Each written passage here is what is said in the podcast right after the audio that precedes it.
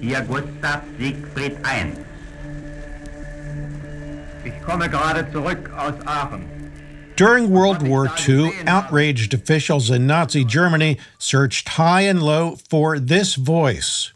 Tag und Nacht, dass kein Stein auf dem anderen bleibt. Which broadcast on a shortwave radio frequency news and information, gossip, scandal, and more. The overall effect was anti Hitler and anti Nazi, and the accent, this was clearly a native German, in fact, probably someone from Berlin itself. The Nazis were sure that this internal traitor was operating from a mobile transmitter, always staying one step ahead of the Gestapo, Hitler's feared secret police. Whoever this man was, he was undermining morale, damaging the Nazi war effort, and he must be found. The frantic Nazis were partially correct. The man was a native Berliner, but he wasn't a step ahead of the Gestapo. He was actually 700 miles away in a secret room in a nondescript building in England. It was part of a top secret British effort, a brilliant campaign to deceive the enemy, a largely unheralded example of deliberately using information that is false to help achieve an objective. There's a word for this disinformation. And without disinformation, the Second World War might have gone quite differently, and thus the world as we know it today might not exist.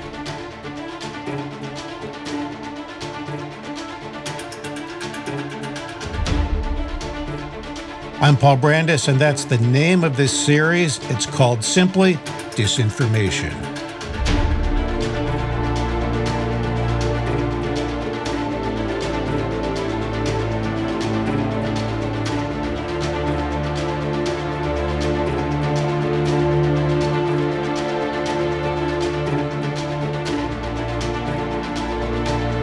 The topic of disinformation is huge, ever evolving, touches upon every nook and cranny of our society war and peace, the economy, politics, elections, culture, finance, religion, our belief system, everything. And today, anyone theoretically can do it. Anyone can manipulate audio or video, make things up, and post it online.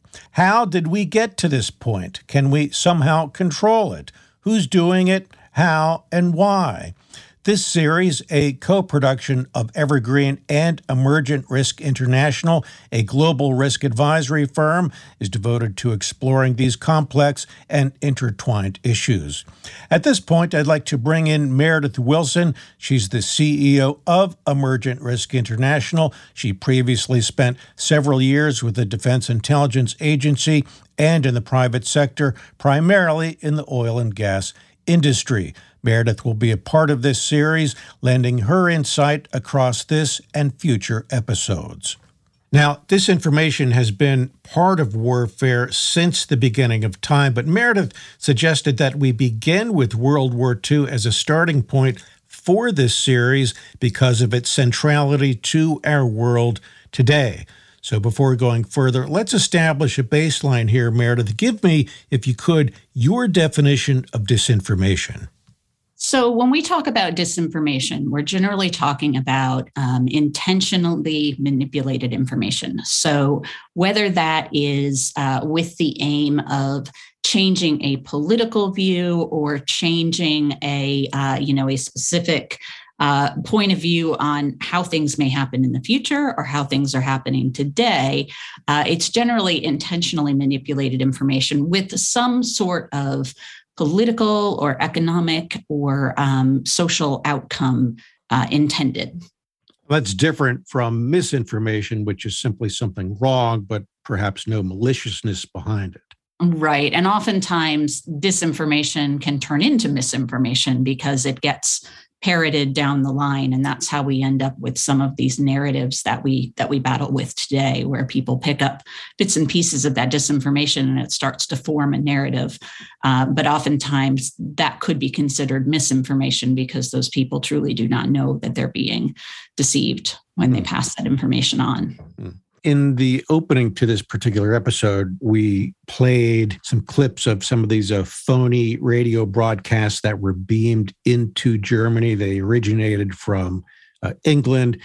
And there's a real famous quote by Winston Churchill about this. Churchill, of course, the ferocious lion who faced down Hitler, he said, quote, in wartime, truth is so precious that she should always be attended by a bodyguard of lies. That's such an interesting quote. I want to read it uh, again for our listeners.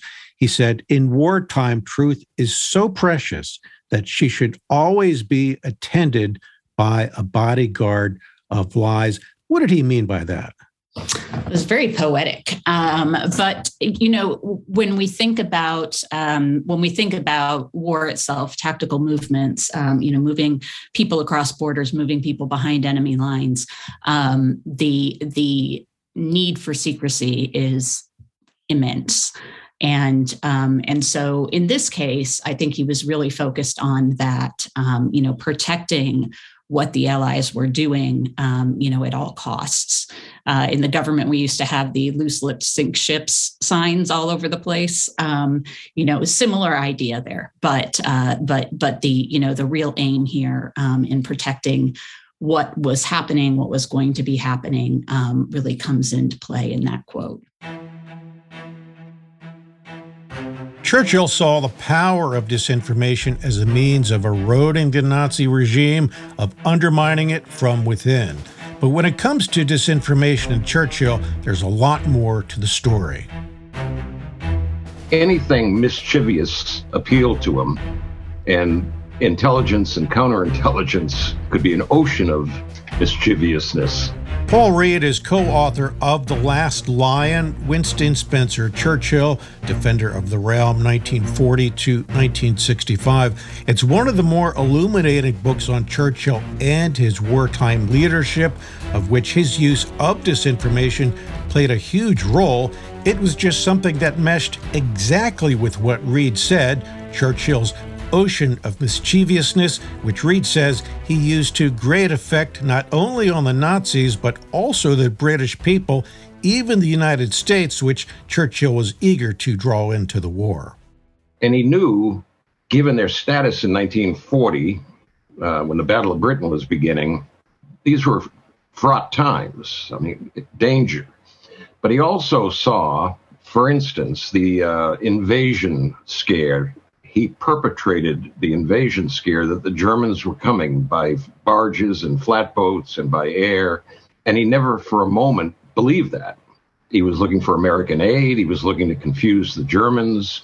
And he relished anything along those lines. Uh, the camouflage of uh, ships of the Royal Navy with the dazzle zebra stripe camouflage, adding a phony smokestack to a cruiser that make it look like a battleship anything large or small and systemic uh, in the sense of changing railroad timetables all the time and then not running according to the timetable. So if a German saboteur was going to blow up a train, they didn't know where it was coming from, where it was going, or at what time.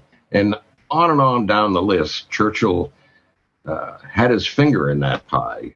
The most famous examples of World War II disinformation involve D Day, and I have to tell you a story about how the U.S. used disinformation in one key battle during the Pacific War as well. I'll get to those stories in a minute.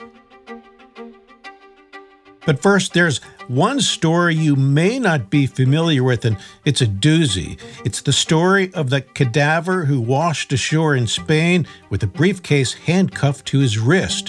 One of the more amazing examples of wartime disinformation ever. Here again, Paul Reid. He let go in public his wish to come up into the soft underbelly of Germany, starting in the Aegean and up through Greece and what is now Slovenia, the Ljubljana Pass, and this was public knowledge, and he played it to effect so much so that the American generals by 1942 or 3 were getting tired of hearing him talk about that. Uh, they wanted to go straight from Dover to Normandy uh, and quickly, and he was hesitant, rightly so, I think, to to do that. Um, meanwhile, the, the Germans are listening to Churchill on the floor of Parliament and writing columns for the newspapers, clearly implying that when the invasion came, it was going to be through the soft underbelly, as he described it to Stalin and anyone else who would listen, which by 1944 added greatly, I think, to the plausibility of Operation Mincemeat, so that's the setup Churchill's propaganda about invading Germany from the south. Chances are you've never heard of Operation Mincemeat. And for that, let's turn to another historian, Dr. Craig Symonds. He's history professor emeritus at the U.S. Naval Academy in Annapolis.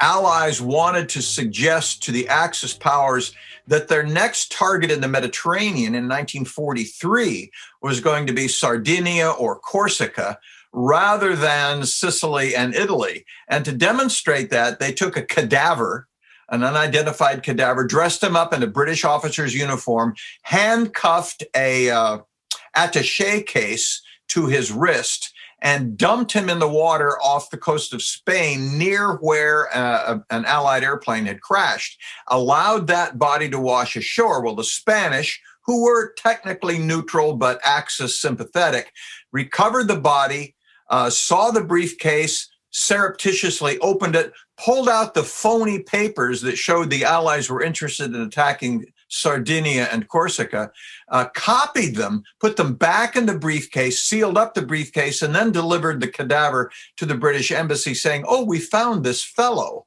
But the copies were then sent on to Berlin and Hitler bought it. He was absolutely convinced that this was genuine. In fact, of course, it was part of a very elaborate disinformation campaign so that German reinforcements were sent to Corsica and Sardinia, as well as to Sicily and Italy. But it forced them to spread out their defensive forces and may have contributed to Allied success in the Sicilian and Italian campaigns. But it, it, it's one of those disinformation pieces. Here's this dead cadaver who contributes as much to the Allied cause as any number of living men. So Hitler bought this disinformation hook, line, and sinker. This was a huge deal. He wound up moving about a fifth of the entire German army from the Eastern Front to Greece and Sardinia. Not only did the Nazis weaken themselves in the East, where they were up to their necks battling the Soviets, but it also allowed the Allies to invade their true Mediterranean target, Sicily, with a minimum of casualties. Out at sea, broadside after broadside was fired at the coastal batteries. Disinformation, the cadaver with the phony papers in his briefcase, diverted the enemy's attention and resources and thus saved lives. The six week Sicilian campaign led to the invasion of Italy itself and the eventual downfall in the spring of 1944 of Benito Mussolini, the Italian dictator and Hitler ally. Rome itself, the Eternal City, would fall on June the 5th, 1944. President Franklin D. Roosevelt went on the radio that night to proclaim one down and two to go, a reference to Germany and Japan. FDR would have an even more momentous announcement just hours later on June the 6th. Ladies and gentlemen, the President of the United States. My fellow Americans, last night when I spoke with you about the fall of Rome, I knew at that moment that troops of the United States and our allies were crossing the Channel in another and greater operation. It has come to pass with success thus far. Roosevelt, of course, was referring to D Day, the Allied invasion of Normandy, the assault on Hitler's so called Fortress Europe. The invasion itself, the largest amphibious assault in military history, is well known, the subject of countless books and movies, Lesser known, however, is the extraordinary amount of deception, disinformation on the part of the Allies aimed at fooling the Germans as to when and where the invasion would take place. Earlier in this episode, I spoke of the phony radio broadcasts, the phony radio timetables, etc. Well, in the run up to D Day, the Allies went far beyond all that. Again, here's Churchill biographer Paul Reid. There were battalions, regiments, divisions of rubber tanks, airfields with rubber planes that if a German uh, reconnaissance pilot flew over at dusk and looked down, it'd count hundreds of planes. There was radio traffic of pilots requesting takeoff and trains bringing supplies, and on the assumption that, well, the radio traffic alone would be picked up by the Nazis. The uh, overflight re- reconnaissance flights would pick up this information, and then they'd move the tanks down the road to another base, and there was movement. Leave was canceled. Well, there was no leave to cancel, but they canceled leave. This epic disinformation campaign began long before the invasion, about a year ahead of time. The code name for the overall campaign was Operation Bodyguard, which was subdivided into parts. Perhaps the most important of these was Operation Fortitude. Fortitude was a plan to deceive uh, the Germans, the Nazis, as to the time and location of the invasion of uh, France, of Normandy. Ernest Tavares, a retired Air Force lieutenant colonel, is the author of Operation Fortitude, a terrific study on the massive and highly effective disinformation campaign ahead of D Day. There were two parts of that. There was a Fortitude North and Fortitude South. Fortitude North was uh, intended to uh, make the Nazis believe that an invasion would take place uh, in Scandinavia, specifically Norway, uh, which played into uh, Hitler's fears. He was very concerned that would happen. Uh, he kept about a quarter of a million troops in Norway as, throughout the war in anticipation of an invasion of Norway. Fortitude South was a much larger effort. The Nazis, of course, thought that that invasion would take place in France as well. So obviously the logical location uh, to recapture Europe. Uh, so the intent there was to deceive the Nazis as to the actual location, making them think that they would be uh, happen at the Pas-de-Calais area instead of Normandy. Here are dummy paratroopers to deceive the enemy into believing a parachute landing has been made. Simpler silhouette models are being developed. That's from a declassified OSS film from 1943. The OSS, by the way, was the Office of Strategic Services, which became the Central Intelligence Agency after the war. The dummy paratroopers, about three feet tall, would be dropped behind enemy lines far from Normandy in an attempt to fool the Germans. Field tests have shown that the actual proportions of these dummies cannot be perceived by the enemy because of the absence of background, which allows for no standard of comparison. They therefore appear to be man-sized.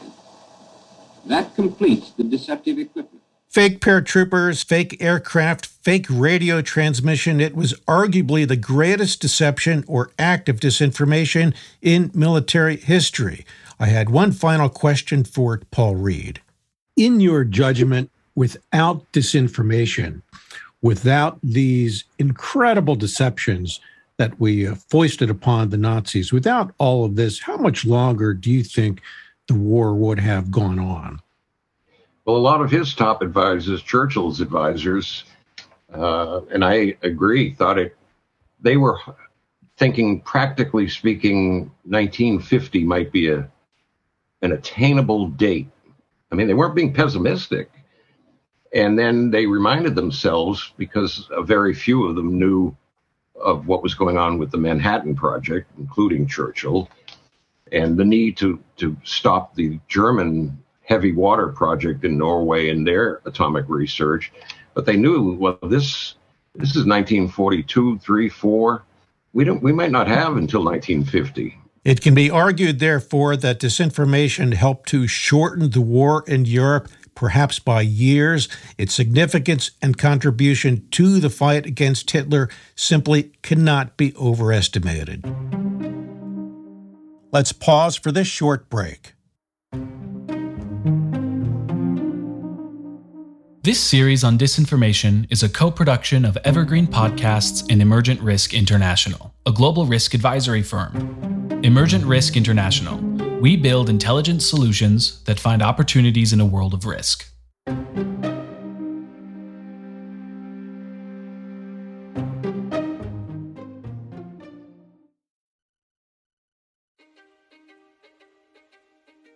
History is complicated. The story of human progress is long, messy, and riddled with controversies big and small. On Conflicted, we dive headfirst into history's most infamous events and contentious figures. We try and untangle the good from the bad, the fact from the fiction, and the monsters from the misunderstood. Was Genghis Khan a murderous butcher or a civic pioneer? Did the Allied powers go too far in firebombing the German city of Dresden at the twilight of World War II? And how did the Marquis de Sade acquire such a sinister reputation? And was any of it true? These are just a few of the tough questions we wrestle with and investigate on Conflicted. So if you love history or just enjoy a good story, please join me, your host, Zach Cornwell, for a fascinating new topic each and every month. Conflicted, a history podcast, is available on Spotify, Apple, or wherever else you get your podcasts. I hope to see you soon.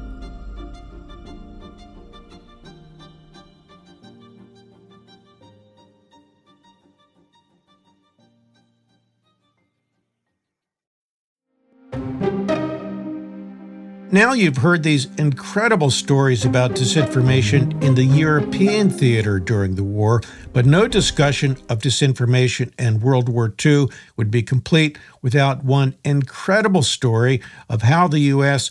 fooled the Japanese ahead of the pivotal battle of the Pacific War.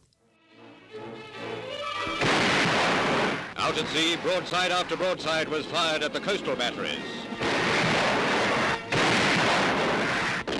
The Battle of Midway. Army, Navy, and Marine planes, cooperating with the fleet, surprise a Jap invasion force sent to capture strategic Midway Island, stepping stone to Hawaii and the North American continent.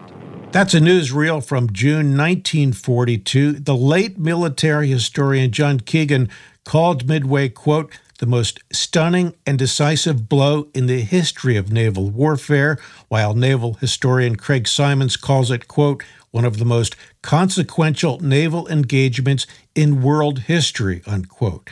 Disinformation played a huge role here. Again, here's Dr. Craig Symonds, Professor Emeritus of History at the U.S. Naval Academy.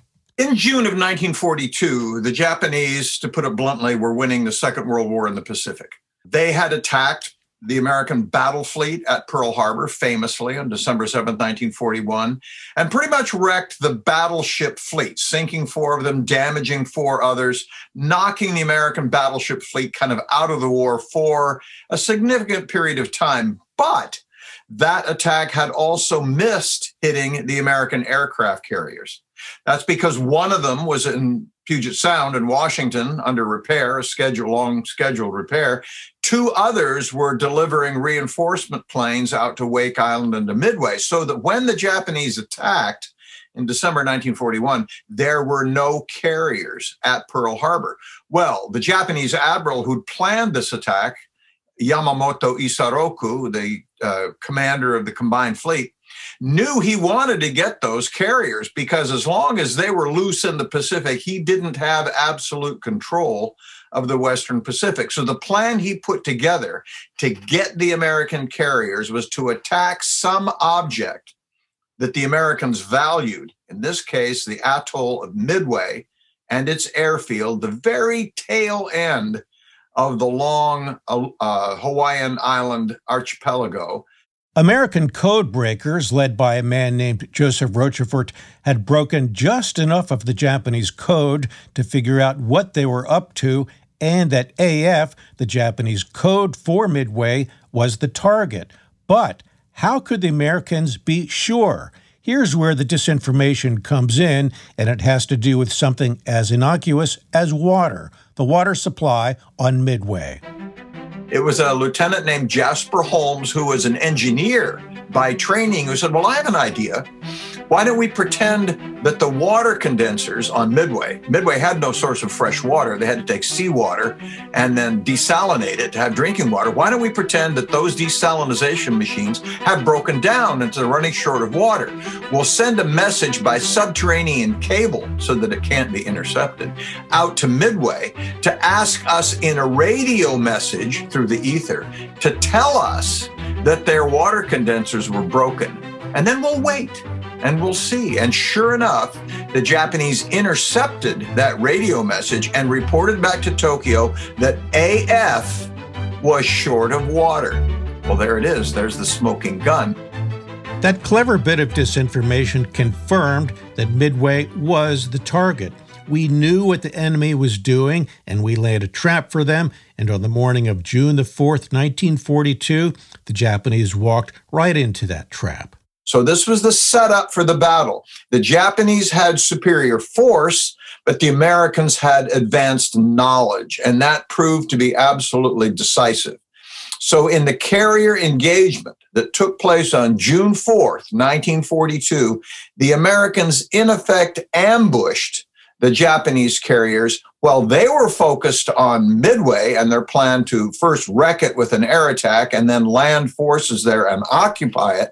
While they were engaged in thinking about that, the American carriers launched an attack that proved decisive, sinking three of the four Japanese carriers that morning and attacking and sinking the fourth that afternoon. So it was a clean sweep, the utter destruction of an enemy battleship fleet. And that's extraordinarily rare in the annals of naval history. So this is a decisive tactical engagement in which the Americans, armed with advanced knowledge, were able to destroy the attacking Japanese fleet.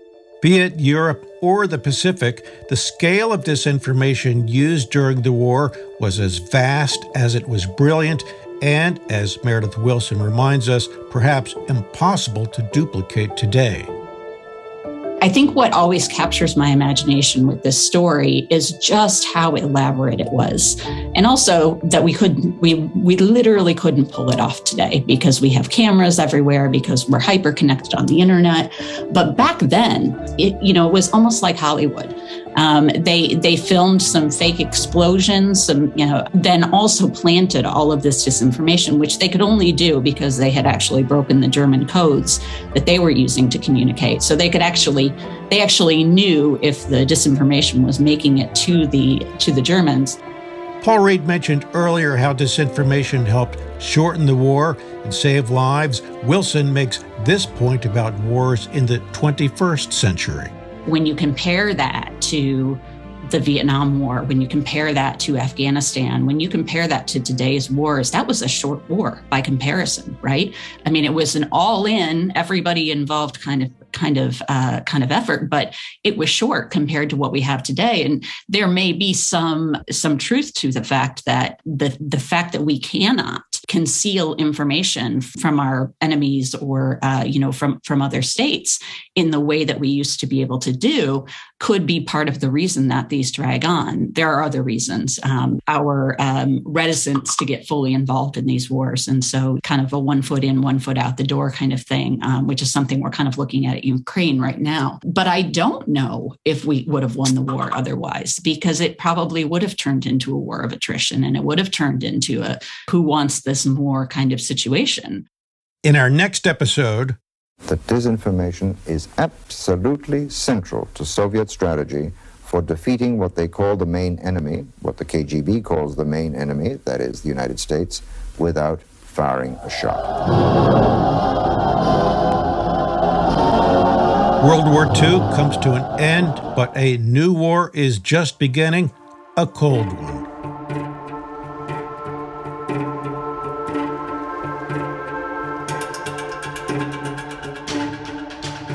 Thanks to Meredith Wilson, Paul Reid, Craig Symonds, and Ernest Tavares for their contributions to this episode and to the National Archives.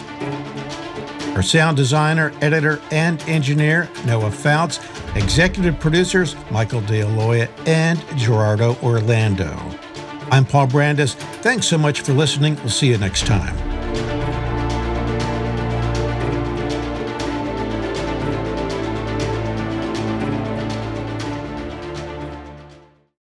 On the morning of August 1st, 1966, shots ring out from the observation deck of the clock tower on the University of Texas campus. It marks the infamous beginning of the modern era of mass shootings in America. You're listening to Stop the Killing podcast. Join us as we take you behind the crime scene tape to explain global mass shootings and mass attacks. I'm Sarah Ferris, but more importantly, this is Catherine Schweit, the former head of the FBI's active shooter program. I spent five years as the FBI's top executive looking for answers to the mass shooting crisis. I've been at the shooting scenes, I've traced heroic acts of bravery, and I've sat silently and listened to the heart wrenching stories from survivors. Amongst this horror, there is hope. We all hold the key to stop the killing. You just need to know how to unlock the door. Download Stop the Killing and be part of the solution. Search Stop the Killing on Apple, Spotify, and all the usual suspects.